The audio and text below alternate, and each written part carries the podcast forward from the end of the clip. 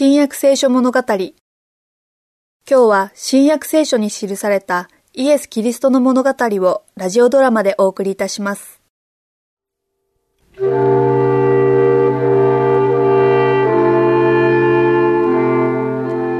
おイスラエルの神よこの荘厳なる祝祭の終わりにあたってお祈りいたしますそれぞれの家と職場に帰るあなたの民の上にあなたは常におわして再び会う日まで彼らの身を守り祝福を賜りますように。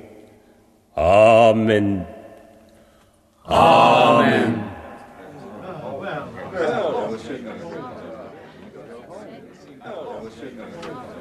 終わったねマリア。杉越の祭りはまた歴史を重ねたわけだ。では帰ろうか。帰りましょう。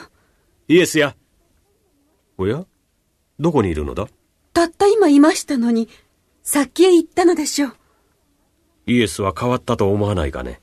だんだん大人になってきたということですか？いや、なんだか急におとなしくなって考え込んでいるようだ。何か難しい大きな問題を解こうとしているような様子でね。私も気がつきましたわ。イエスは前からちょっと変わってた。しかし、いい子だ。よく働くし、親切で従順で、人から好かれるし。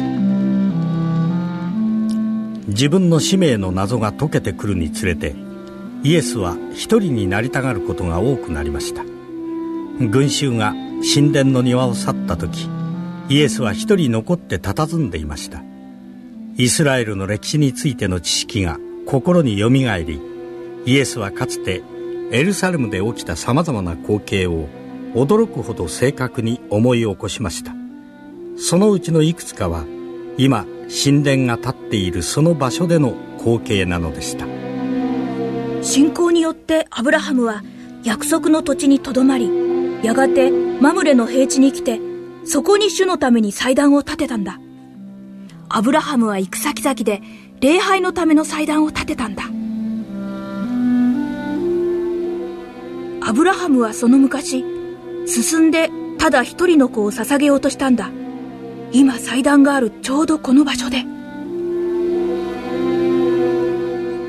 メルキゼデクが住み彼にアブラハムが11を捧げたのはエルサレムのここだったんだろうな。ダビデが祭壇を作り後にソロモンが宮殿を建ててイスラエルを統治したのもここ。そしてメシアである救い主もここでその使命を果たすんだろう。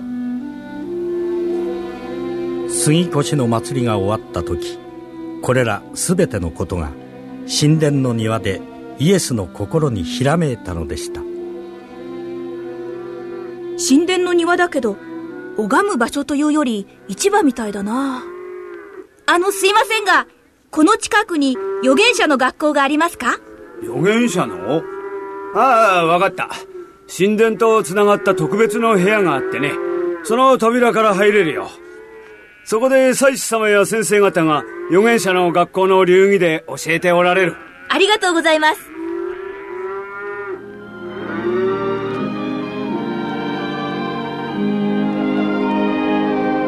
すみません。この席空いてますか？君が座っていいよ。ありがとう。新米だな。一目でわかるよ。田舎から来たのかい？ナザレです。ああ、あの町か。ひどいところで、いいものは何一つないそうじゃないか。君は祭司になりたいのか？それとも、立法学者かい？僕は聖書のことをできるだけ学びたいのです。ここでは一番学識のある先生方が教えてくださるんでしょ？ま、そういうことだろうな。しかし、正確に言えば、聖書を教えてるんじゃないね。聖書についての考え方を教えてるのさ。つまりだね、伝統的な考え方を教えてるんだよ。来たぞ。今日は何人か新しい顔が見えるね。この聖なる学校へようこそ来られた。ここではイスラエル中で最も優れた学識のある立法学者や長老が授業をしている。諸君はここで聖なる歴史と過去、現在、未来にわたる立法について知っておくべきすべてのことが学べるわけだ。私たちが教えているときに、わからないことがあったらいつでもそう言いなさい。どんな質問にも喜んでお答えしよう。今日は罪の問題を取り上げよう。罪とは何かね？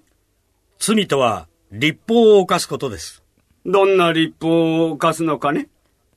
神によって石の板の上に書かれ、市内の山上でモーセに渡された崇高な立法です。罪とはそれ以上のものだ。翔くん、神の掟に厳格に従うことは、罪についてのこの問題の一部に過ぎない。罪を犯さないためには、祭司の意見や教えにも従わなければならないのだ。先生何かね、君。神は昨日も今日も明日も変わらないお方ではないでしょうか。聖書の教えるところではそうだよ。聖書によれば、神の悟しは確かである。これらは、世々限りなく固く立ち、これらは真実と正直と思ってなされた、となっています。君は聖書のことをなかなかよく知っているね。先生、確かで真実で、世々限りなく固く立つのが神の悟しだとすれば、人間の伝統や意見は真実とは関わりがないと思いますが。うん。君は問題を混同しているよ。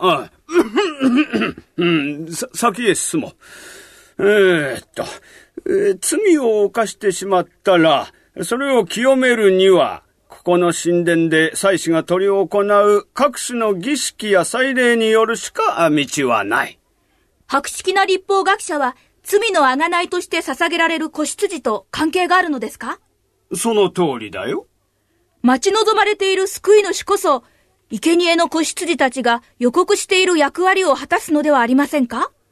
救い主は、ローマの圧政からイスラエルを救うお方で、イスラエルの王となり、ダビデの王座にお付きになる。預言者のイザヤはこう言っています。彼はほふり場に惹かれてゆく子羊のように連れて行かれると。うん。だいたいそう言ってるね。それでは、救い主は生贄の子羊のように人類の罪のために殺されることになるのではありませんか？なるほど。誰か他の先生方でこの質問に答えたい方はおられませんか？よろしい、えー、私が答えよう。えー、つまり、その子羊がだ。お おや、休憩の時間だね。えー、では、これで一時解散。え次の時間になったら呼ぶからね。皆さん、どう思われますか？驚いたな。学校に通ったこともないのに、認めるしかありませんよ。あの理解力は。認める、うん、そうですな。しかし、ここだけのことですよ。もちろんです。しかし、あの子の聖書の知識は、我々より勝っていますね。あの質問は、我々の考えたこともない深い問題をついていますよ。実に鋭敏で独創的な考え方ですよ。わずか12歳でね。どっちが教えてるのかわかりません。いや、彼は質問しただけで私たちが答えたんだから。そう言えますか、えー、とにかく、あの子を授業に出席するように説得すべきだと思いますよ。あの子ならイスラエル中で最大の教師の一人に仕上げられるでしょう。彼は、ほふり場に惹かれていく子羊のように連れて行かれる。というイザヤの言葉は、どういう意味なんでしょうね？先生、12歳のこの空想に迷わされちゃいけません。いやいやいやいや、決して迷わされてはいませんがね。気をつけてくださいよ。では、みんなを呼び戻しましょう。